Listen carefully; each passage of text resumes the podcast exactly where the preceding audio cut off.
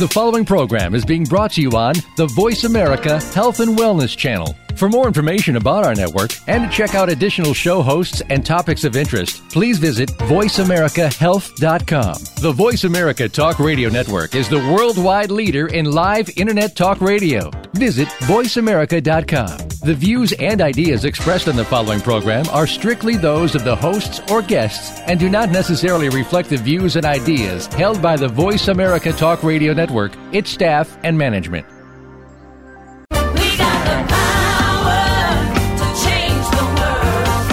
Many times we need to keep our health in check, but don't know what questions to ask or where to begin. We walk in blindly to our healthcare provider and walk out none the wiser, and maybe even more confused than before. Can you take charge of your health and arm yourself with the questions and preparedness you need? The answer is yes. Welcome to Occupy Health with Dr. Susan Downs. This program will answer your questions and give you the best practices for facing your medical partner in good health. Now, here's Dr. Susan Downs. Hello, this is Occupy Health with Dr. Susan. How do we assess the state of our health?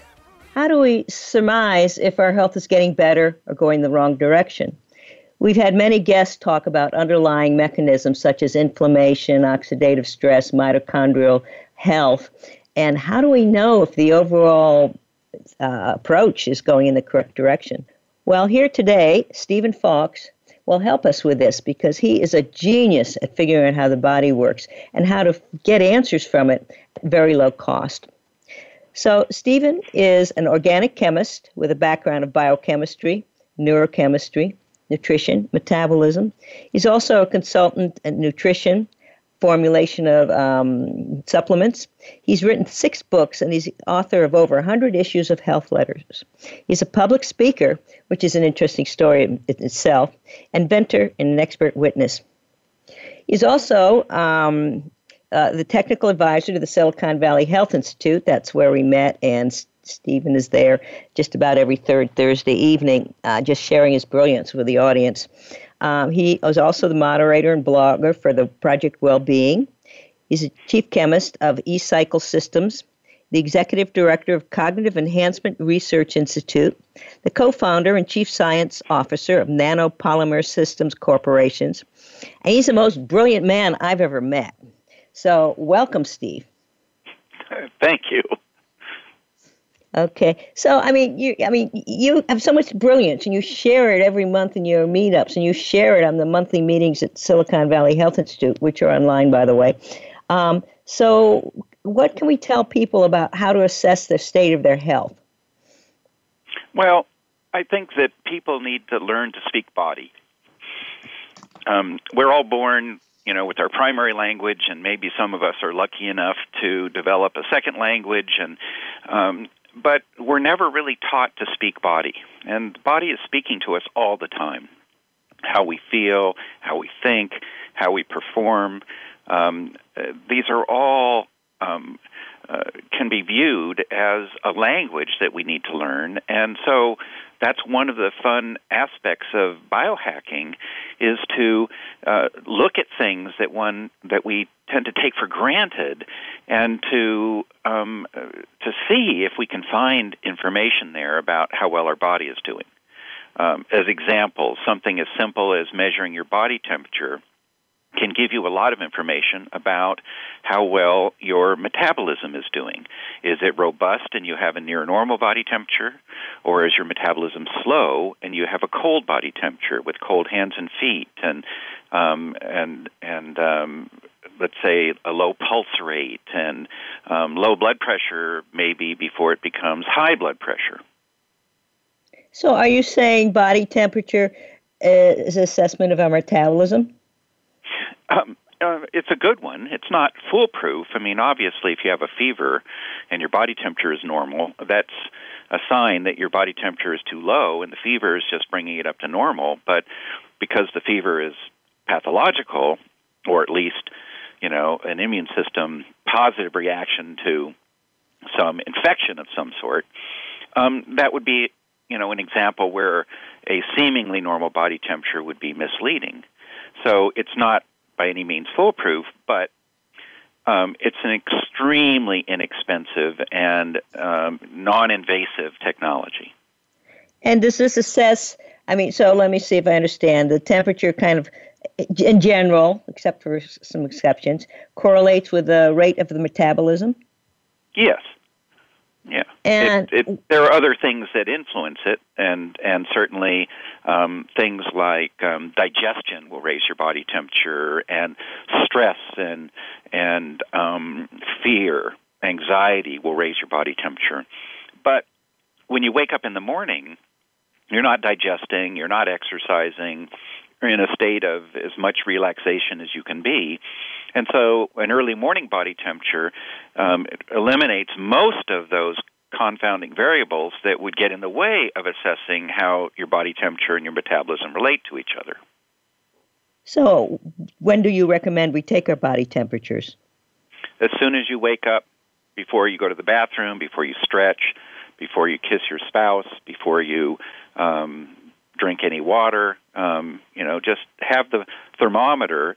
Um, if it's a mercury thermometer, shake it down the night before. Have the thermometer sitting right on your nightstand, and then have a little message taped on your ceiling or on your wall or whatever. So as soon as you wake up and open your eyes, you see this thing. Go, oh, it's time to take my body temperature. So you're saying do it first thing in the morning, not before you do each of those wonderful things you just described. Right, but if you want to learn how your body temperature is related to things, you can see, okay, I'm taking it in the morning and now I have a good baseline. My body temperature is 97.5 when I wake up and so now I'm going to take some mitochondrial nutrients and see is my body temperature um, affected by that. I'm going to look at implementing an exercise program. Is my body temperature affected by that? So you can use your body temperature as a way of identifying, for example, that you have a low metabolism and for identifying what raises your metabolism towards normal. So, what would a te- would 98.6 Fahrenheit would that be the temperature we should aspire to? Uh, not when you wake up in the morning, but that's a good operating temperature during the day when you're engaged in activity and are likely to be, um, let's say, injured, for example, by scraping into something or running across somebody with the flu who coughs in your face or something like that. Uh, 98 point you know zero to 98.6 is a good general operating temperature range um, 98.0 is pretty common in our society today because we are a society of people with low metabolism in general so, what do we want the temperature to be when we wake up? About a half a degree below that. So, that will be 98.3 would be a good range. Well, I'd say, you know, the high 97s um, okay. to maybe, you know, 97.5 to 98.0 would be a good general realm to be in to indicate that body temperature, uh, that metabolism, if anything, is a relatively minor um, uh, problem. And if you're, you know, a full degree below normal, or two degrees below normal, or especially three degrees below normal, you have a really, you know, getting more and more serious um, problem that um, isn't likely to be diagnosed by the medical system because when you get your body temperature measured by a doctor or a nurse, it's in the middle of the day when you've been, you know, driving to your appointment and dealing with traffic and, you know, shuttling your kids to, you know, soccer practice or whatever it is in your life that is part of your business, you've been doing all that kind of stuff, so you're not in a relaxed you know, non-stress state, and body temperature doesn't really mean that much in that kind of an environment. Uh, okay, so we're using the temperature as a gauge for the rate of our metabolism. Why does the rate of our metabolism matter? Well, it determines how much physical energy you have, so your strength and your stamina are dependent upon it. It determines the status of your redox um, um, system, your antioxidant defense system and that would relate to your immunity. It would relate to your ability to handle uh, chemical exposures. Um, it would relate to the, the the likelihood of a successful vaccination, for example. Um, it it's so. It, and also, let's say thinking and memory and performance, mental performance, um, not just the the physical side of performance, but the mental side of performance, clarity, focus, um, as aspects of one's well-being. Wow, that sounds like just about everything. Uh, yeah. Metabolism effects. Um, is this the same as a mitochondrial problem, or is that just one of the problems that's a part of it? Well, I I think that that's just one. So, you know, mitochondria are certainly the power plants of the cell, but um, it's not it's not necessarily a mitochondrial problem if you have, for example, um, lead in your system. And the average American today has about a hundred times more lead in their bodies than their ancestors from ten generations ago. And that's because we burned leaded gas, you know, as a folly, a social folly, for so many decades, and all of that leaded gas released lead into the atmosphere, which deposited in our soils. We breathed it into our bodies. It got into our bones, and each generation, mothers pass it to their to their um, their through their pregnancies to their children, and it's just a big problem because everybody's affected, and we we no longer really pay attention to it. So that toxic effect of lead is now, you know, many times higher in its effect on us. And so we have all kinds of other complaints that are secondary to that, but we don't associate them with the lead. We just think that's the way it is. Well, many other guests have talked about toxins, particularly Dr. Campbell, and lead and causing many different metabolic problems. So, if we've got a heavy toxin load, that will pull down our metabolism. That's right. That what you're Okay. So, what are some of the manifestations of low metabolism? It sounds like just about anything. It can be anything, but you know, you can have um, low metabolic rate. You can have uh, brain fog attacks. You can have compromised immunity, so I would put all autoimmune diseases and um, chronic fatigue uh, conditions in the category of things that would be um, exacerbated by low metabolic rate. Um, many degenerative diseases would also fall into that category.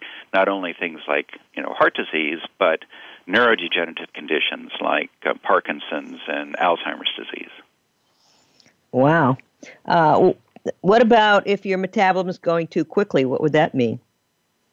Uh, well, it's it's the opposite kind of effect. You have um, you're in a sense burning your candle at both ends, which um, works very nicely on the on the terms of what you get done at any given point in time, um, assuming that you know you can actually your metabolism isn't so high that you can't sleep, for example. So we have healing mechanisms and and and sleep that are restorative that are times when our body calms down and our metabolism drops. So our daytime metabolism is different than our nighttime metabolism. Our action oriented metabolism is different from our healing metabolism.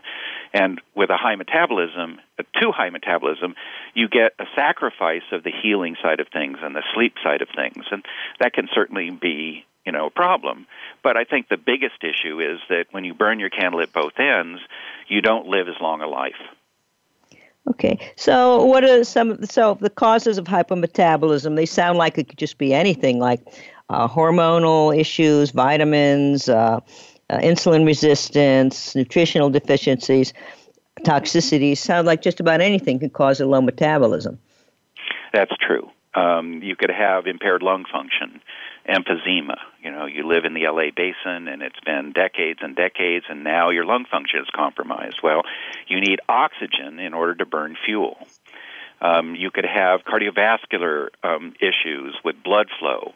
If there's a restriction in blood flow, the downstream tissues don't get enough blood, and that can lower the metabolism of those tissues. Um, so, um, you can have environmental exposures, um, uh, formaldehyde from building materials in, in your in your home or your work. You can have you know pesticide exposures, uh, hormone issues, even natural ones like um, uh, you know declining testosterone in men and rising estrogen in men or menopause in women, where the transition from a high progesterone, high cycle to um, low progesterone and no cycling um, can be very uncomfortable and traumatic, and that can manifest through your met- metabolism. So let me. Uh, we're coming close to a break. So let me see, summarize this.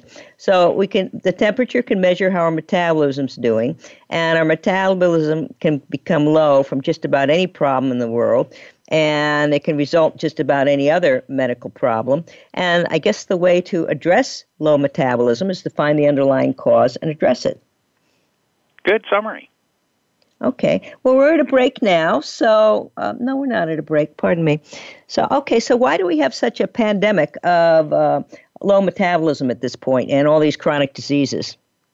Well, we've we've lost our biological roots. We don't live in a natural environment anymore. We have exposures to things that we didn't have before.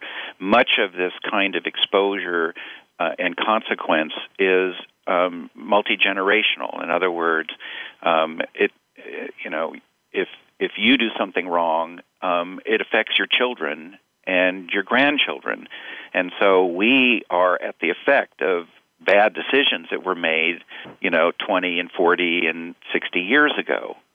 Um, so there's a there's there is that kind of cumulative effect on the process as well. But I think the main issue is that we're not we're not encouraged to pay attention to our bodies.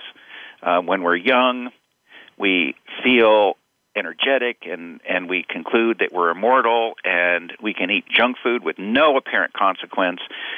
But, you know, later in life, it catches up with us. And so we, we're not taught we, we're taught how to speak English and we're taught how to speak mathematics and we're taught how to speak um, color. Uh, we're coming to a break now, so I'm sorry to interrupt. So oh, we'll oh. get back to more of this in just a second.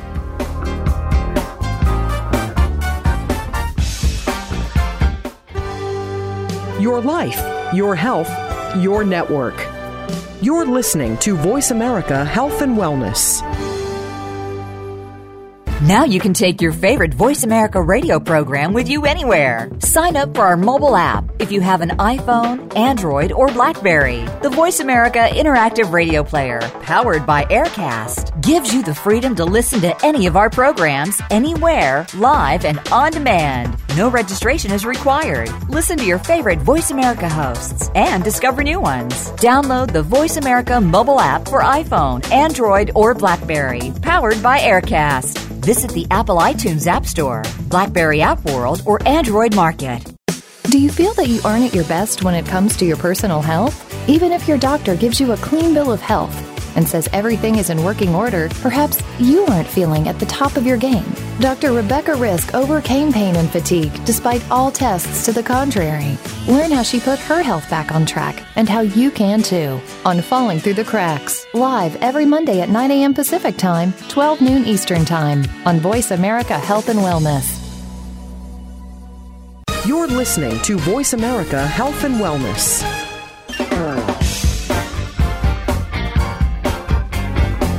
You are listening to Occupy Health with Dr. Susan Downs. We'd love to hear from you about today's show. Send your email to Dr. Susan at occupyhealth.com. That's Dr. Susan at occupyhealth.com. Now, back to this week's program.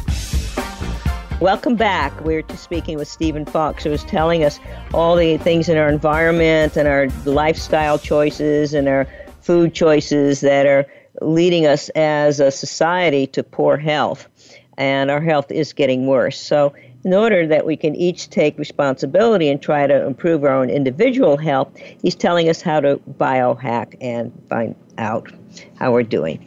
Um, and excuse the tree trimmers that are outside my yard making lots of noise. Okay, Steve, so um, can you give us some more examples on how we can assess the state of our health?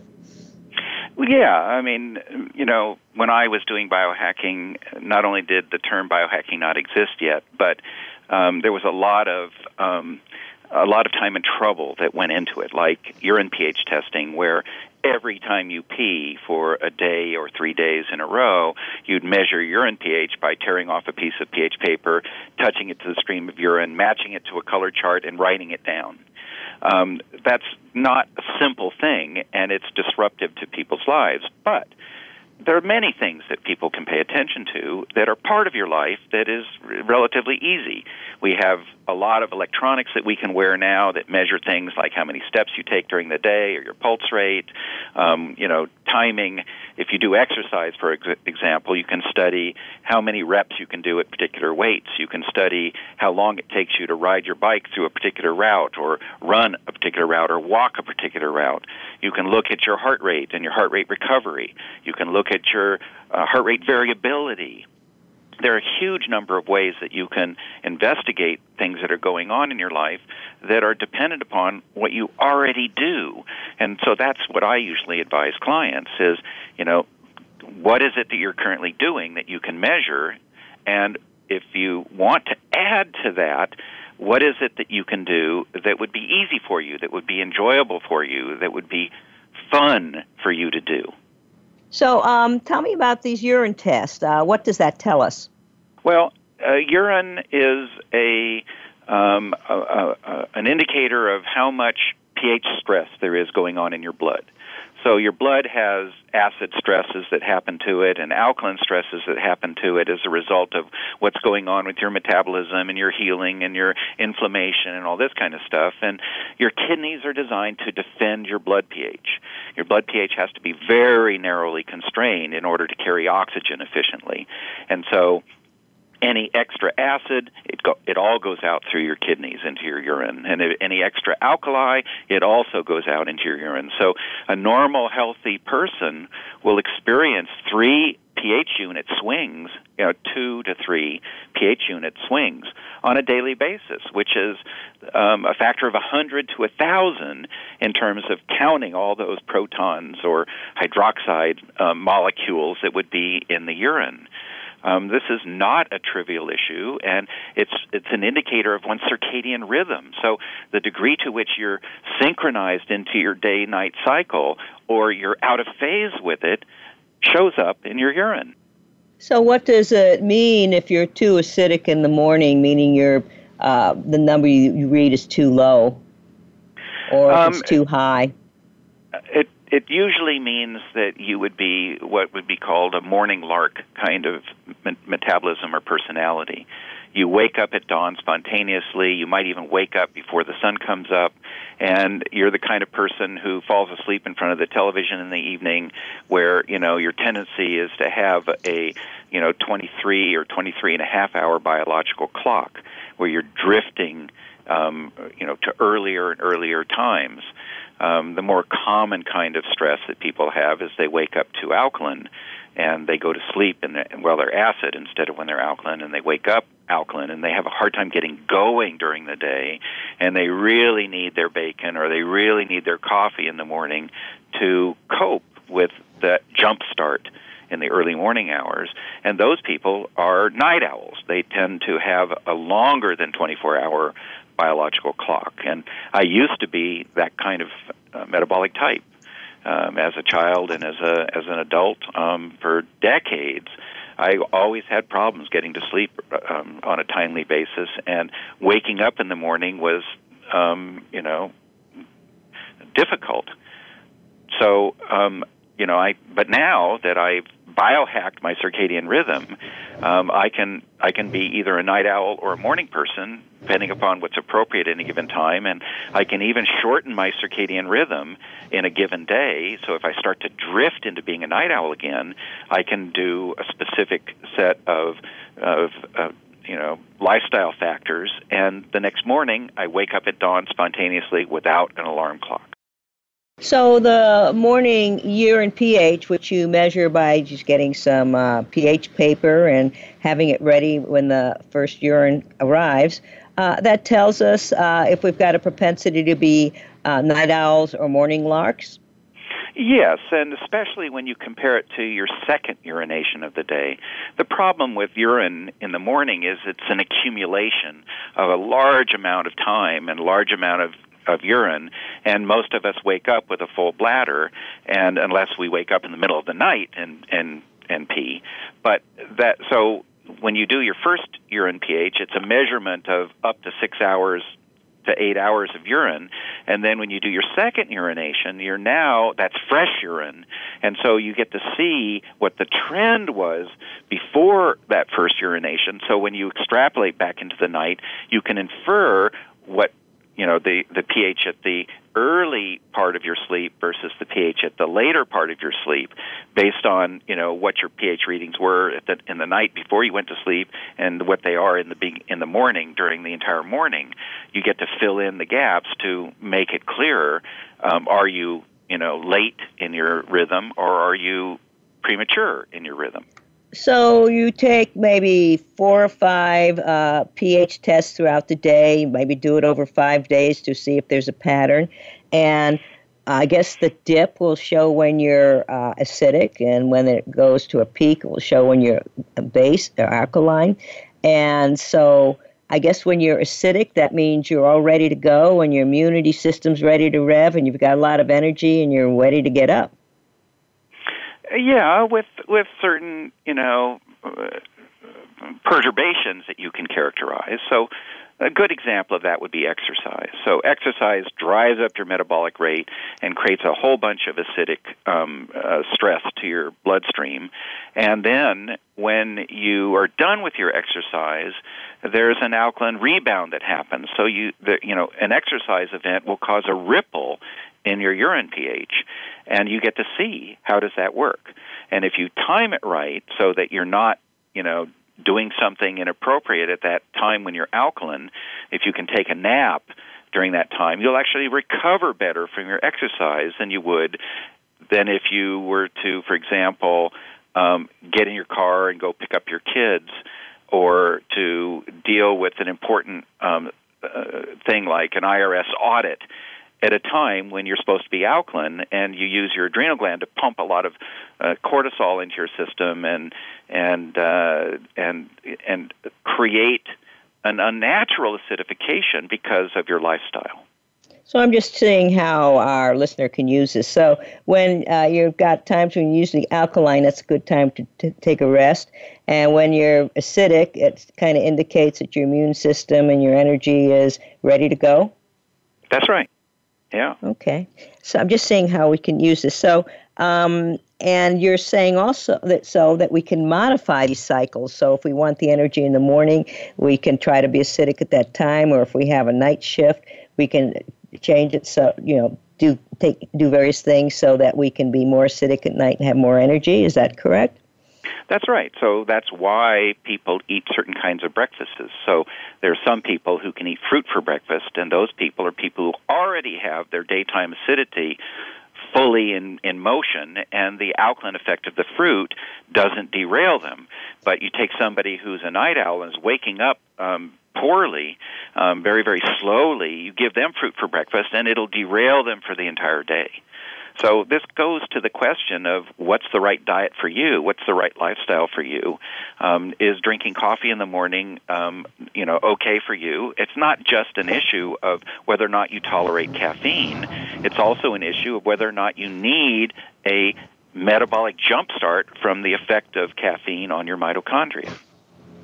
Okay, so let me see if I understand. So, okay, you want the acidic periods to be when you need the energy and ready to go. And so, if you eat something acidic, that will help you with that. But if you're already very acidic, then you don't want any more acidic, so you, you can eat the alkaline foods and not lose any of your energy. Yeah, and that's why eating an alkaline diet is really good for people who are energetically robust so if you're in incredible shape and you have a high metabolism, you can thrive on a mostly alkalinizing diet. Uh, but somebody with fibromyalgia, chronic fatigue syndrome, who does excessive alkaline diet can crash and burn. So, what foods are acidic and which foods are alkaline? Well, uh, fat containing foods are acidic, and those would be meat, um, internal organs, it would be nuts and grains.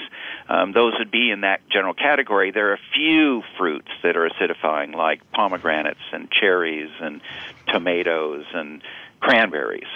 So that, but there are exceptions to the general rule. You know, 95 to 99 percent of fruits are alkalizing, and so are vegetables, green leafy vegetables. Most of the, plant matter is highly alkalizing, and sea vegetables would be the most severe in that category, um, along with, let's say, citrus, which would also be highly alkalizing.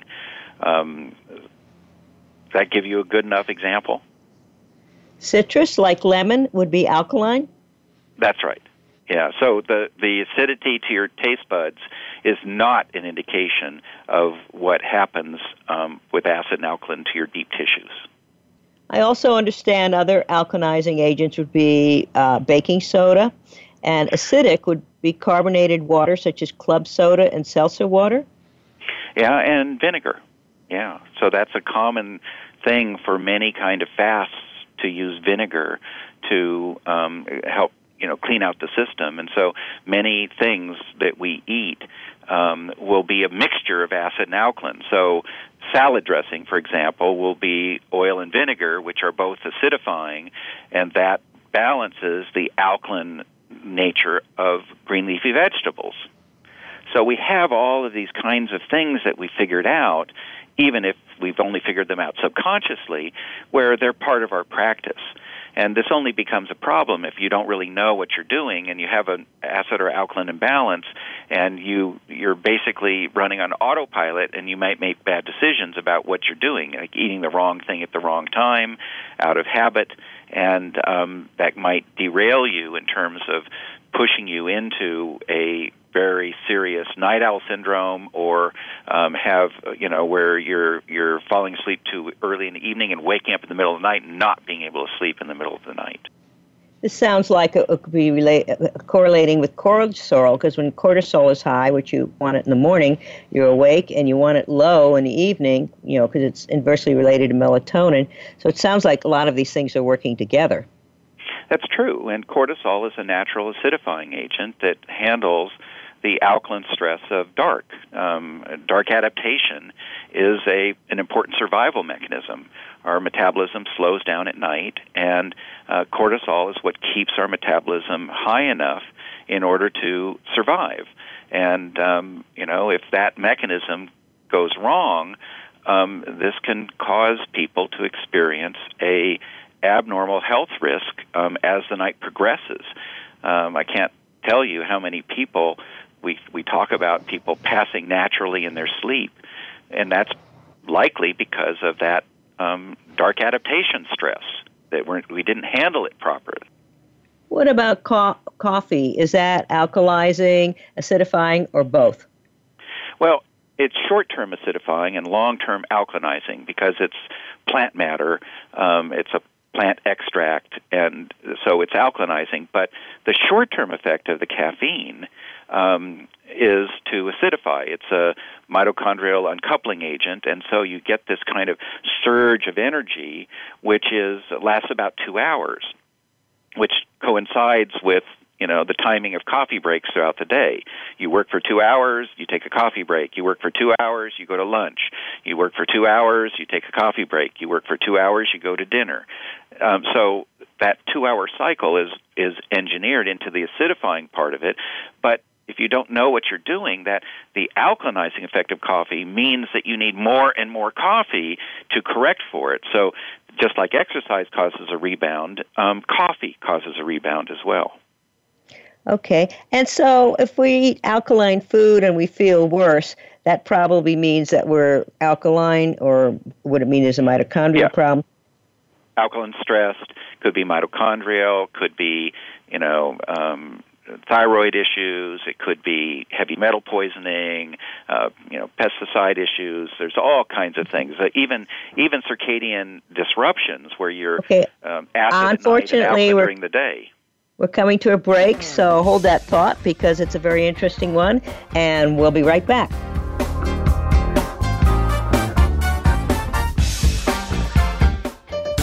Your life, your health, your network.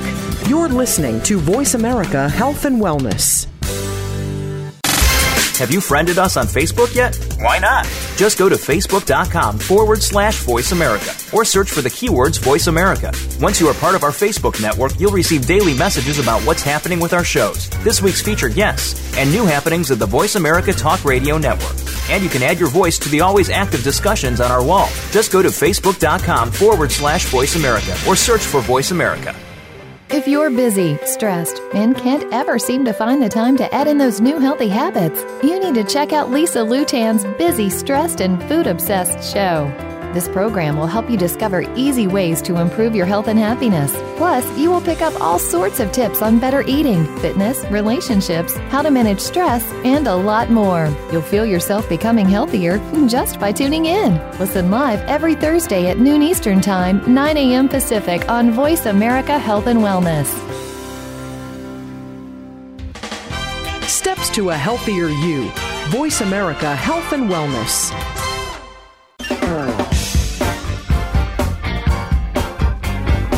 You are listening to Occupy Health with Dr. Susan Downs. We'd love to hear from you about today's show. Send your email to Dr. Susan at occupyhealth.com. That's Dr. Susan at occupyhealth.com. Now, back to this week's program.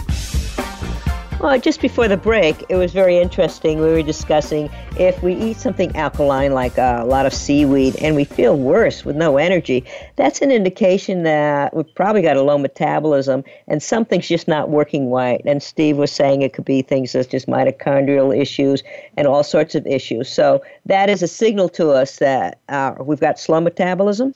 I think that's a really good conclusion to make, and especially if you see the opposite effect that you have an attraction to acidic, an attraction to vinegar, um, an attraction to oil containing foods, um, that you feel better on the on, with with acidic nutrition, that that could be a sign that your acid alkaline, um, you know, um, metabolic side of things are out of balance with respect to each other.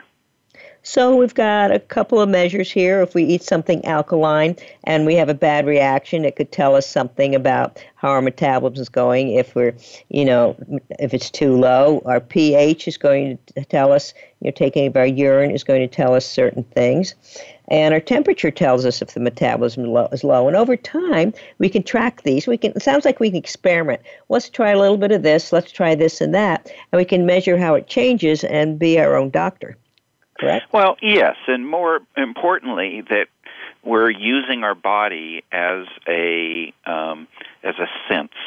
Um, so that if we have an adverse effect that's going on, we actually notice it instead of trying to power through it with adrenal stress or to power through it by eating chocolate or power through it by, you know, exercise, whatever it is that we use as a compensation, that we actually take the time to listen you know, heart rate variability has to do with the way in which our autonomic nervous system functions, and that's something that you can get um, access to just by measuring your heart beat and how it beats and how the the the timing between beats changes either quickly or slowly and gradually. Um, we also have uh, mental performance issues that are now available online. You know, back when we were um, younger, there, you know, back when I was young, um, it was very hard to measure um, the mental function other than through things like reaction time tests and stuff. But nowadays we have um, things like quantified mind and and um, uh, Lumosity that we can log on and play games on the computer that will give us a daily score of how well we're doing mentally, and the mind the brain, the mind, the thinking and memory and and and functionality are very um, early indicators of physiological problems. Okay, uh, what about how long we can hold our breath? Obviously, um, if, if, our, if, we've got a lot of CO2, uh, we can hold our breath longer. And if our CO2 is, I mean, anyway, will you explain it? I might be getting it backwards. It's the other way around. Yeah. I thought yeah, so. so our, we breathe based on how much CO2 we have in our system. And if our CO2 goes high, we get this incredible compulsion to breathe.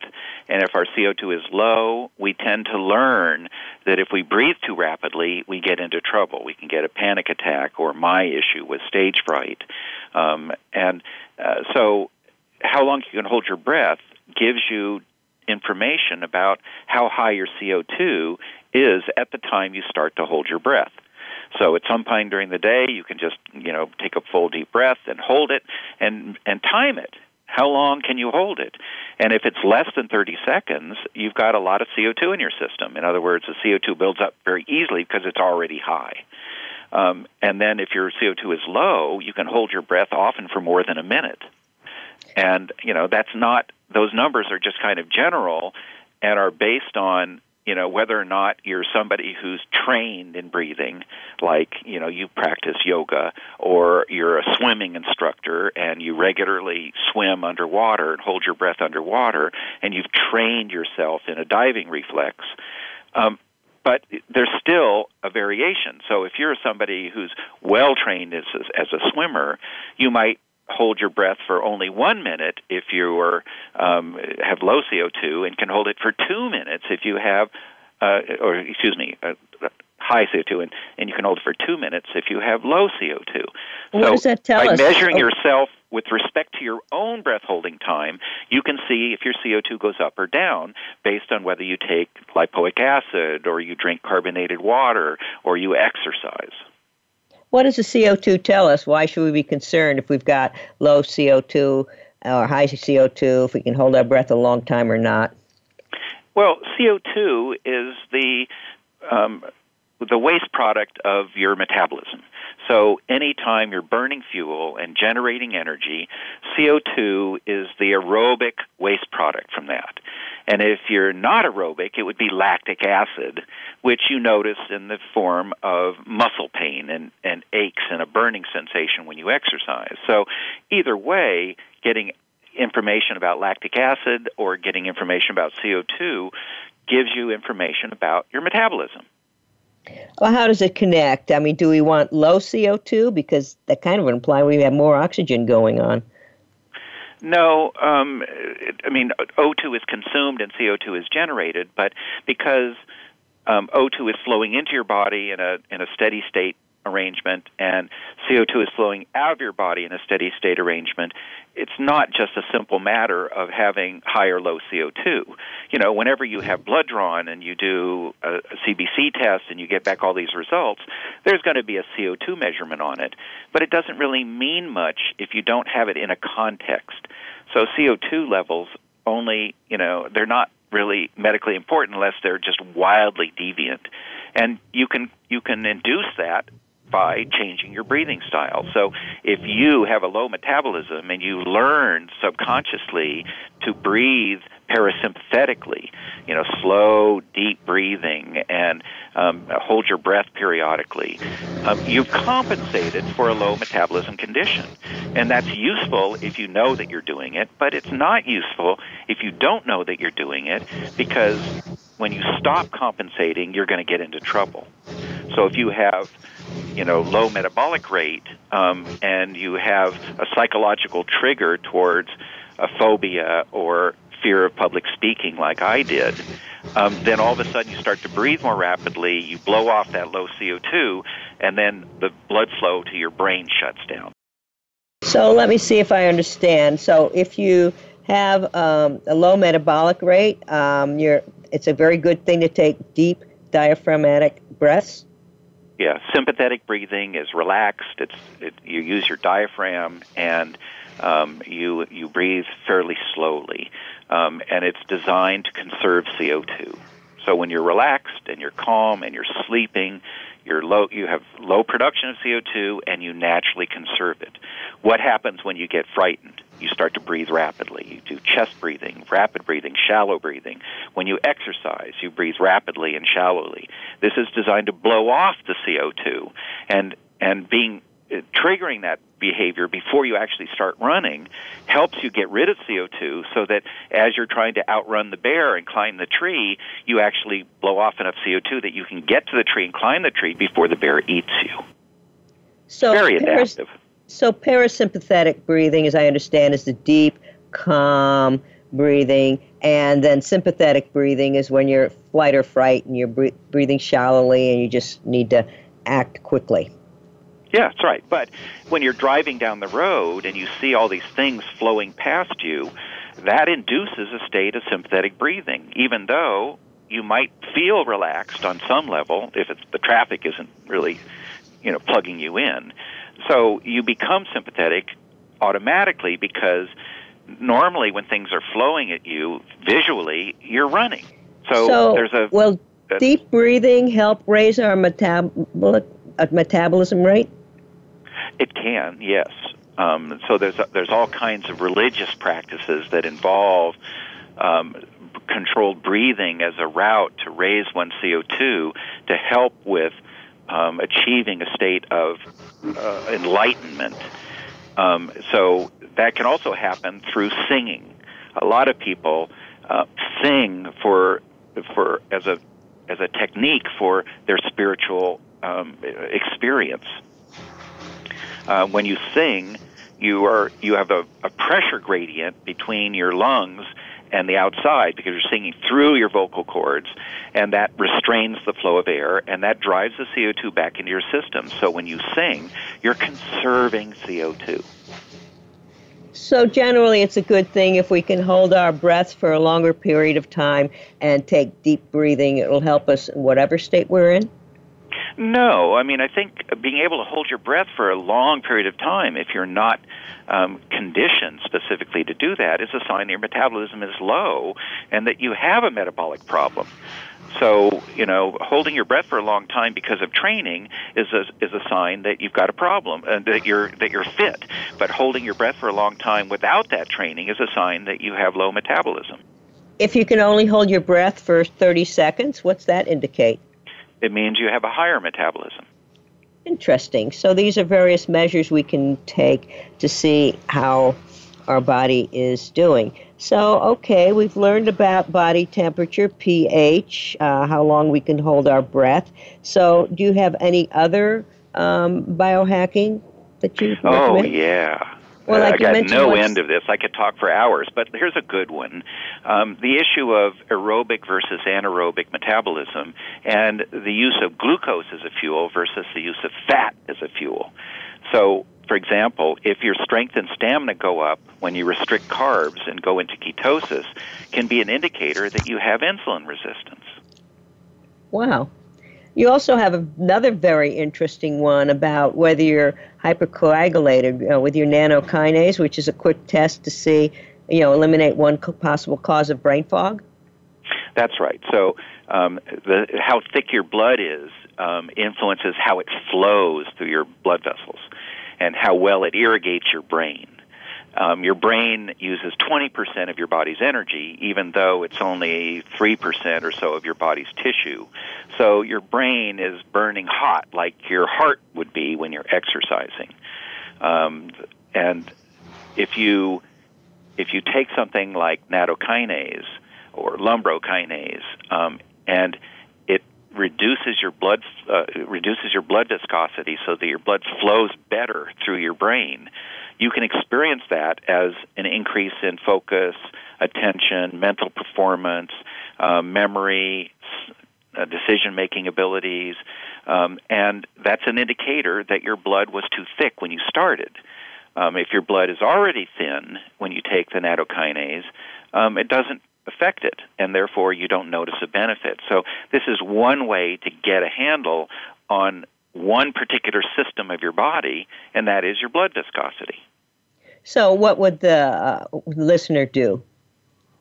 Well, um, the typical thing that I suggest to people who have some kind of cognitive impairment is to start, you know, mentally testing yourself with some online service or at-home game like, you know, a card game with memory uh, involved and flipping over cards and matching pairs and stuff like that, where you have an idea of how well your brain is doing, um, and then you take nattokinase uh, for a week and you start with one a day, and then the next day you do two a day, and the next day you do three, and the next day four, and just keep going for a week.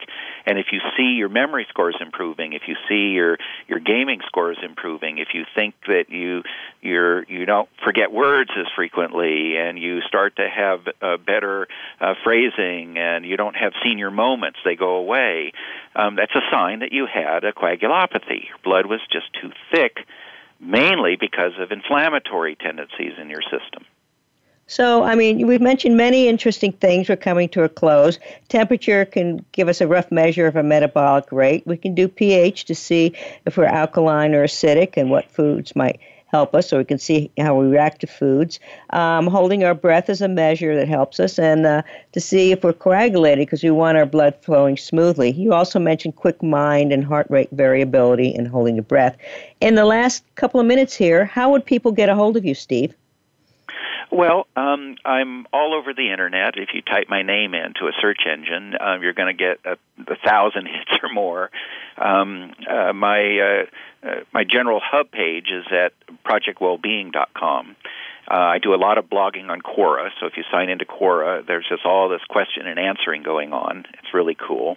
Um, the Ceri.com website, C-E-R-I.com, is where all the older um, smart drug um, literature is, and now all of those back issues are online. So it's just a wealth of information, even dealing with you know how to treat Down syndrome, Parkinson's disease, Alzheimer's disease, or just ordinary you know everyday brain fog kinds of stuff. Um, it's a, there's a wealth of information there.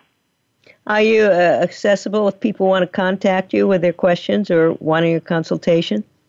Uh, yes, if uh, I typically give people 10 to 20 minutes to talk to find out if there's a fit. So if people want to, uh, you know, consult with me, I just want to mention that, and like a lot of your guests who are medical practitioners, I'm not. I'm a scientist. I don't have a medical degree at all, and I consider that kind of an ethical requirement that I not have a medical anyway, degree. we are coming to a close, and we love you all the more for uh, your brilliance in looking at all these other issues. So, in closing, I would like to say uh, do your own research.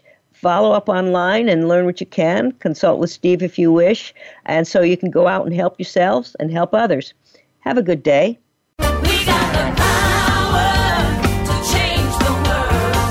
You for listening. Occupy Health with Dr. Susan Downs can be heard live every Friday at 2 p.m. Eastern Time and 11 a.m. Pacific Time on the Voice America Health and Wellness Channel. Here's to better health for you this week.